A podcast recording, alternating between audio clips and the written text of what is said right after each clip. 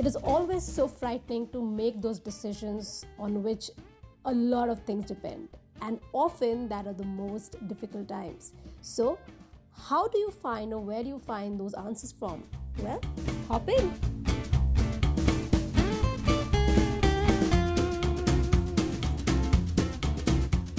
My First Step Ever podcast helps growth minded youth across the globe who are hungry to achieve their goals. This self help podcast uncovers the unique stories of people across the globe who are living a fulfilled life. With their wisdom, strategy, and actionable steps, this podcast helps you take your first step ever.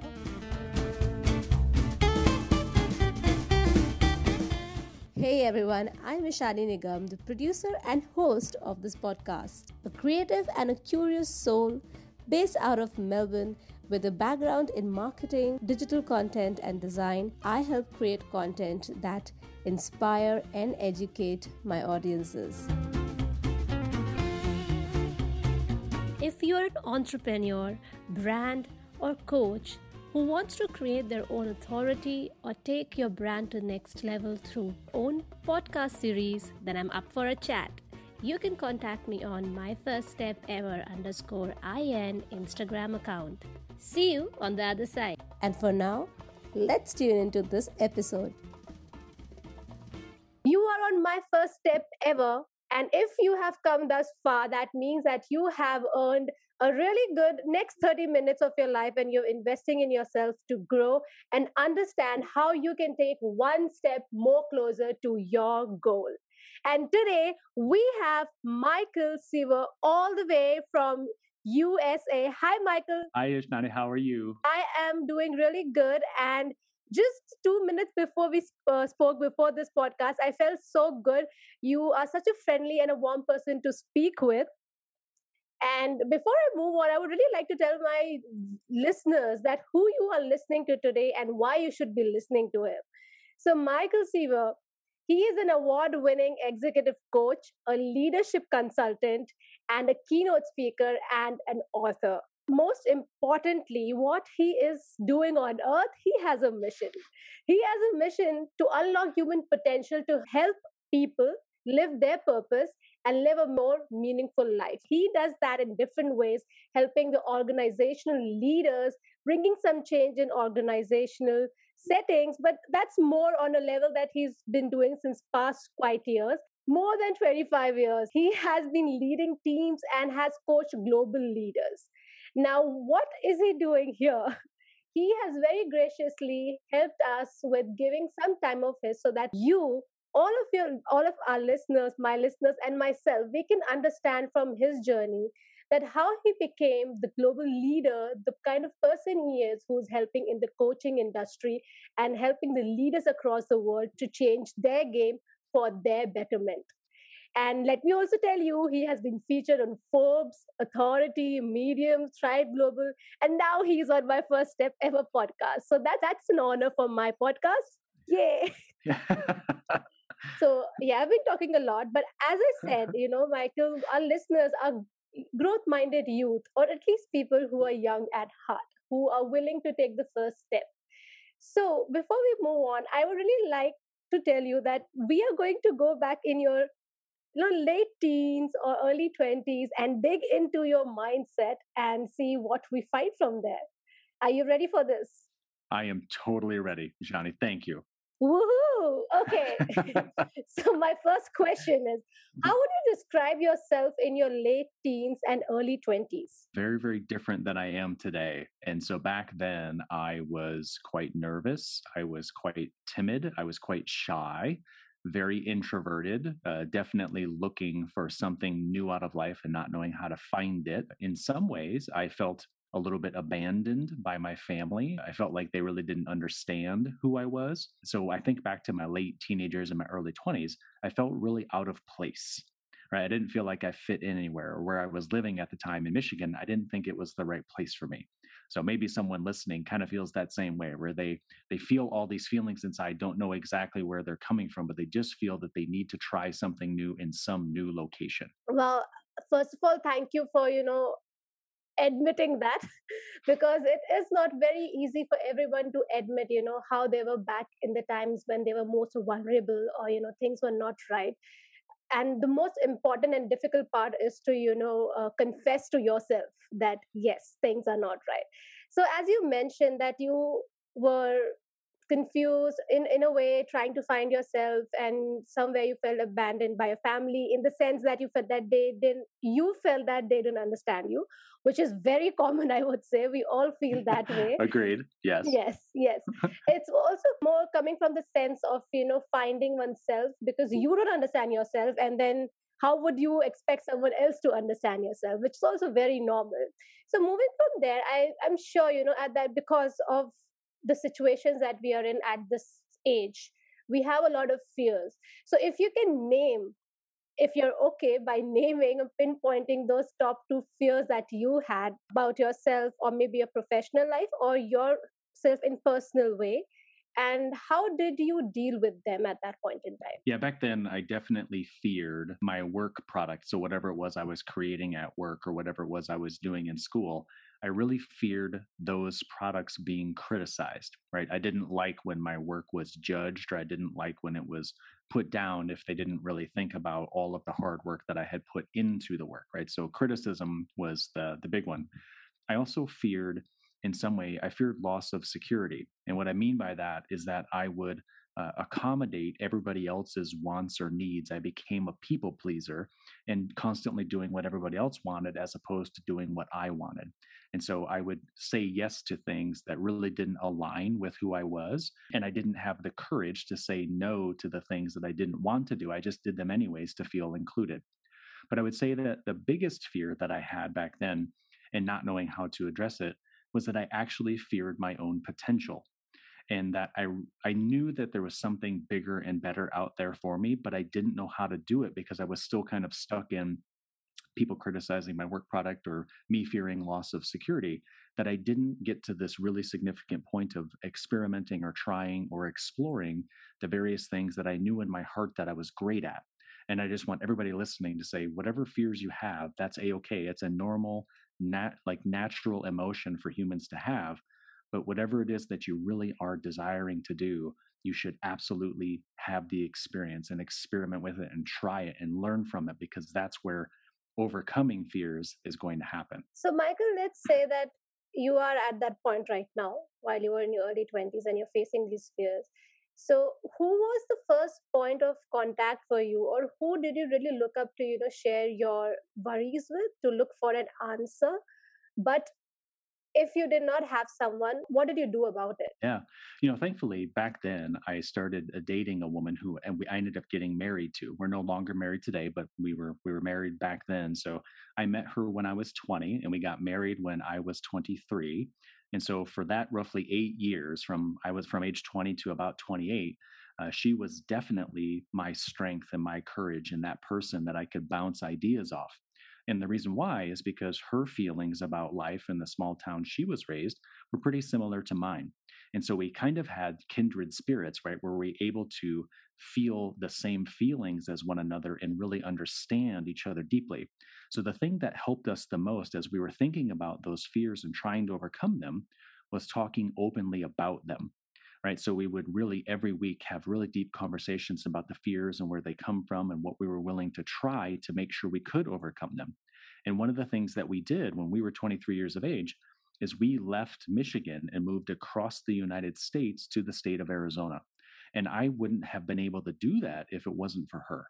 So when you think about those close friends, whether it's a romantic partner, somebody that you're dating, whether it's a friend, whether it's a mentor or a coach in your life, maybe it's a teacher, it doesn't really matter who it is, as long as you trust that person, they trust you, and you can exchange ideas and talk through to release the fear, experiment and try a couple of things to help you release the fear further, but then really walk forward into this next and better version of yourself. I think this is so important what you just have mentioned. The key to any problem, you know, at that point in time in your early 20s or I think in your 20s, or else in any stage of your life, is to communicate communication is so necessary because it's very difficult to find all the answers related to your emotions within yourself at times.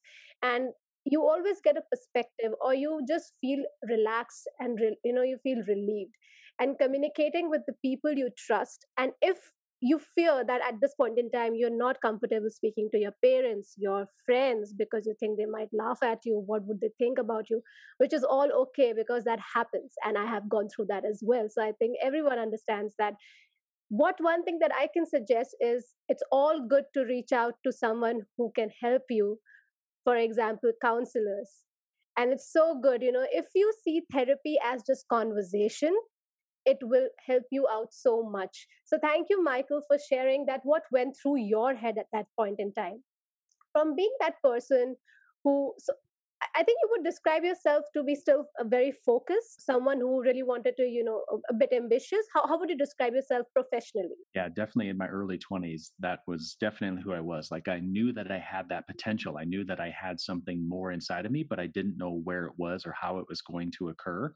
And today, I'm even more so that, right? I'm even more focused on what it is that I want to do. And so I remember, you know, going from this place of being full of fear and being very introverted and very shy to being focused back in those days and knowing what it was that I wanted. I just didn't know how it was going to occur.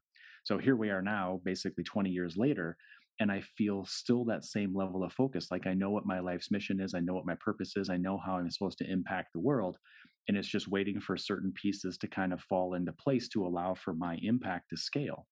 So i think that that's the key thing is that you have to stay focused and on your life's mission and your core values and the things that you that matter most to you and say no to the things that are not connected to what you really want to have in terms of impact.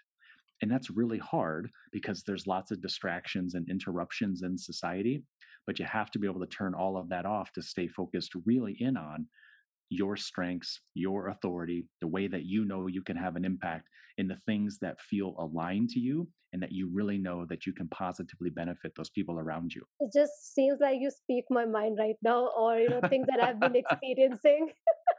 I'm sure people who are listening to us can, I mean, they have a light bulb moment as well right now. So you mentioned that at that point you were focused. The only thing that was worrying you, or maybe that did not happen at that point in time is how do you convert your energies and channelize it in the right way? So my question is michael how did that happen for you? So when you when you think about from birth until about age 27 28 all humans are kind of going through the same phases of life the same stages if you will. So if you're in your late teenage years or you're in your early 20s it's okay to slow down a little bit and to not press too hard and so, what I mean by that is we want to have experiences, we want to have diverse experiences, we want to stay true to ourselves and our mission and our purpose, but we want to have really unique experiences.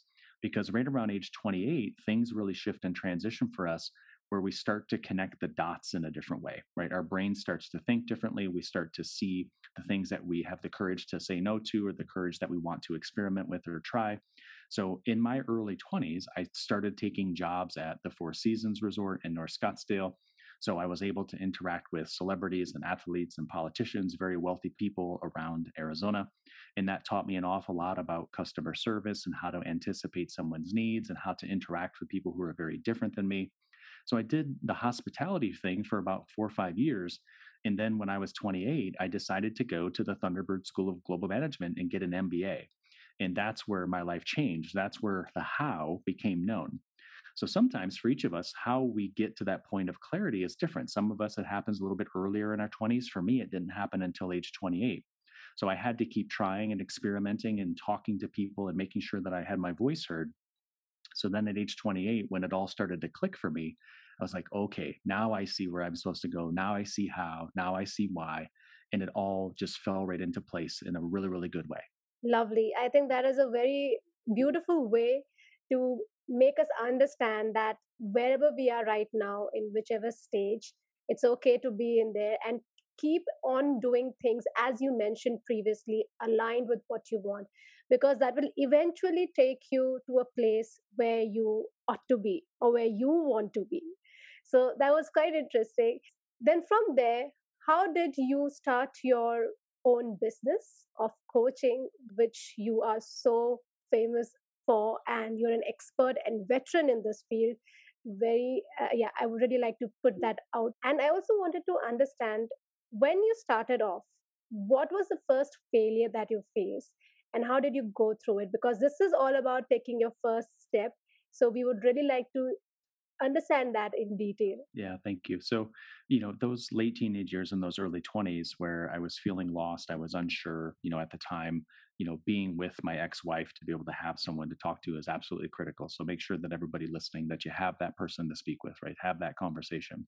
So in 2008 for me when I was 28 years of age, I went to the Thunderbird School of Global Management and I was exposed to students from 53 different countries across the world.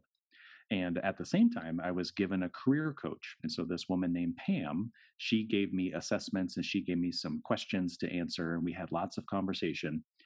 and as a result of that, she really said to me, you know, you should be considering a career in human resources or leadership development, you know, coaching, consulting, things along those lines. And that was the that was the how moment, right? And each of us has that moment. And so, thankfully, as a result of talking to her and coming to an agreement with myself that that was going to be a good path forward, I did an internship at a very large healthcare system between my uh, first and second year as a student. And thankfully, when I came back for my second year in the MBA program, the Career Center asked me to be a coach to first year students. And so that was absolutely marvelous for me because I absolutely got into flow and lost track of time when I was coaching people from around the world. Didn't matter where they were from, I just loved to be able to help people. And so I did that for that entire semester, right? Coaching people late into the night, helping them with resumes and cover letters and LinkedIn skills and interview skills, and really help them to find their their kind of role in life, their purpose in life. And that meant a lot to me. So I knew that I was going to take a corporate job right after I finished the master's degree. But I also knew in the back of my mind that I needed to start a coaching practice. So, right after I finished the master's degree in the year 2010, I went to a very large healthcare system as the director of talent sourcing. And so I ran the employee referral program, something called the career transition program, the onboarding process, new employee orientation, at the time it was 27,000 employees. So I had to manage those processes across seven different states and for all of those employees. But even though I was making good money and I had power internally to this to this organization, I always felt like I still wasn't living in alignment with my life's mission. I still felt there was something that was a little bit different or off. And so there was one day, and it was early 2011. I'd been with the organization about 18 months, and I remember we got stuck in rush hour traffic on the freeway going into the office.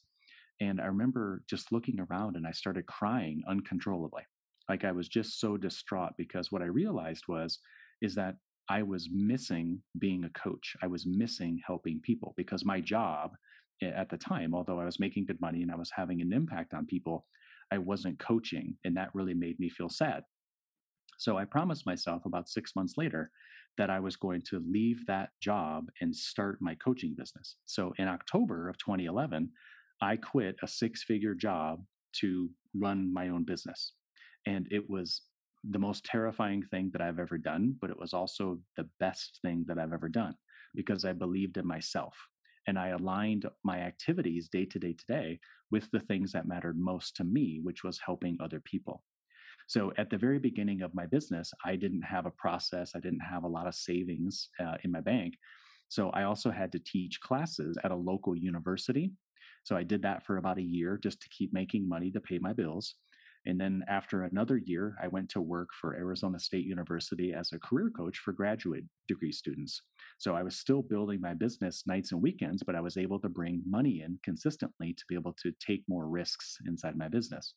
So I think when you think about someone's life and how we you know we get prepared over years and years and years for something and then all of a sudden the right door opens which for me was in october of 2011 i started my business. But even in 2012 2013 when i was still working full time for another business at least i was still helping people i was still coaching i was still teaching. That meant a lot to me. So thankfully in the latter part of 2014 early 2015 i was able to stop working for another business and I was able to focus on mine full time. And that at then that was really important because society was quite a bit different then than it is today. So I had to maintain that job and the healthcare benefits and all the things then to be able to fully get to where I was in 2015, where I was making enough money in my business to be able to support it. So from 2015 through now August, I'm sorry, October of 2021, my business has evolved quite a bit. And I couldn't have predicted that it would. Right. So when we think about starting something, we're only really starting it for two or three years and knowing that it's going to evolve and change. Because I started out career coaching and then I became a communications trainer and coach, and then I became a personal branding coach. And then I became basically like an executive coach. Mm-hmm. And then I did organizational change and development. And earlier this year in 2021, I published a book called I Know, and that has sprouted into a series of other things uh, with regards to like leading masterminds and circles and groups. And so when you think back to your teenage years, your early 20s, those years are very much just about having experiences and learning. And I needed those experiences that when I turned 28, 29, and 30, I used them as fuel. And what I mean by that is that when I was a youngster, I always felt like a robot in my family's business, and it was very, um, it was very de- demotivating for me. So that when I got to those hard parts about starting my business in 2011 and 2012, I used those those memories of being in my teenage years and my 20s. I used them as fuel or as encouragement to make sure that I was able to build my business to be what it is today. And so, all of those years in our teenage years and our 20s, even though they might seem challenging or they might seem hard, you use them later as encouragement and as fuel and as motivation to do things that you really genuinely want to. And I think that's the key piece is that we always have to look at these cycles in life. So I use a phrase quite often, Ashani, and it's called be the person you needed when you were younger. And to me, that's a really powerful statement because when I was a kid in my teenage years, I didn't have a coach or a mentor in my life. And so I decided that I was going to devote my life to being a coach or a mentor to other people. And that's why I still coach to this day. And I spend a lot of time uplifting people, regardless of where they're at on the planet, because I wanted to be the person that I didn't have in those younger years. So even if that isn't exactly clear for everybody listening right now, because you're at a different stage of life, just be thinking about that mission and that purpose and your core values and staying focused on living them because as you get into your 30s and 40s things really change they really blossom they really open up especially if you use those younger years as motivation to keep you going when things get a little bit harder later on so today my mission is to unlock human potential and i really do value authenticity spirituality and growth and it's really important for me to have that clarity to be able to help other people because i want people to feel as clear as i do because I think that's where happiness is. That's where I think joy is. And that's where I think people genuinely get the most out of life. So life is a series of ups and downs. It's kind of like a roller coaster sometime. But if you stay focused on the things that matter most to you, you get way more blessings than you do hardships. What do you think? I would like to say that I was intently glued to what you're saying because this is exactly what I was trying to, you know, uncover in the different stories and from people who come on this podcast. And you have shared your story in such great detail that now we understand that how people become what they become. And it's not a one day or a one year journey. It takes a lot of time. As you said, that a lot of people say, I quit my job and then I started my business. And definitely it's a terrifying experience. But then you explain the procedure that you still need money. So what do you do for that? You have other sources and you should not feel bad about doing that you know because i thought of quitting. Now again i'm going to do some job but then that is for a purpose. So now you're making it work so that you get money to invest in something bigger than what you wanted to do before. So i think that was a chunk of your story that just made me th- thinking you know because I'm also on a journey and there's a lot of things that I'm going through. And it was so lovely to listen to your story being so authentic. So, Michael, thank you so much. And I would like to just say one more thing is just it has no connection to what we're doing right now, but I think you have a very soothing voice. And I definitely think that's your USP as a coach and a leader because when you speak to someone, they relax and then they you know they calm down and then they listen to you. So i think yeah. Thank you so much michael for... it was my pleasure ashani. Thank you. So thank you so much for being on my first step ever and being the authentic self the real self that you are. Hopefully we will get to hear you again soon or if you are listeners if you are interested to know more about him i will definitely leave his Instagram link, website link, all on my first step ever underscore IN Instagram handle. And also, I think Michael mentioned about his book, I Know. I think the title itself sounds so good, I Know. And so I want to know about a lot of things. That's the book. If you are watching this video podcast, you can see the book that Michael is just showing. So thank you, Michael. It has been a pleasure having you on my first step ever. And before you leave, I always ask my guest speakers to leave our listeners with a thought or a saying that you resonate with. Yeah, I think the the the be the person you needed when you were younger is a really important phrase or statement because it really does help us to remember why we do what we do and i think sometimes we really struggle with a lot of that stuff so i think that that's probably the most powerful thing that i could say but i also just want to remind everybody is that the book i know isn't that michael seaver knows that ishani Nagam knows right the book i know is about trusting your own intuition so yes be the person you needed when you were younger but yes, more importantly, trust your intuition because all of the answers that you need to life's hardest questions are inside of you already. These chats leave me with amazing energy. And today, I like to leave you with that positive energy. If you've liked this episode, enjoyed, or learned something out of it, then follow me at my first step ever underscore in Instagram account where you can get in touch and let me know that what really helped you. And keep following my first step ever podcast on Apple, Google, or Spotify, whichever platform you love. And before I take your leave, I would like to say that if you love watching videos, this podcast is also available on my YouTube channel, Ishani Nigam. Until next time, start believing in yourself and keep believing in yourself.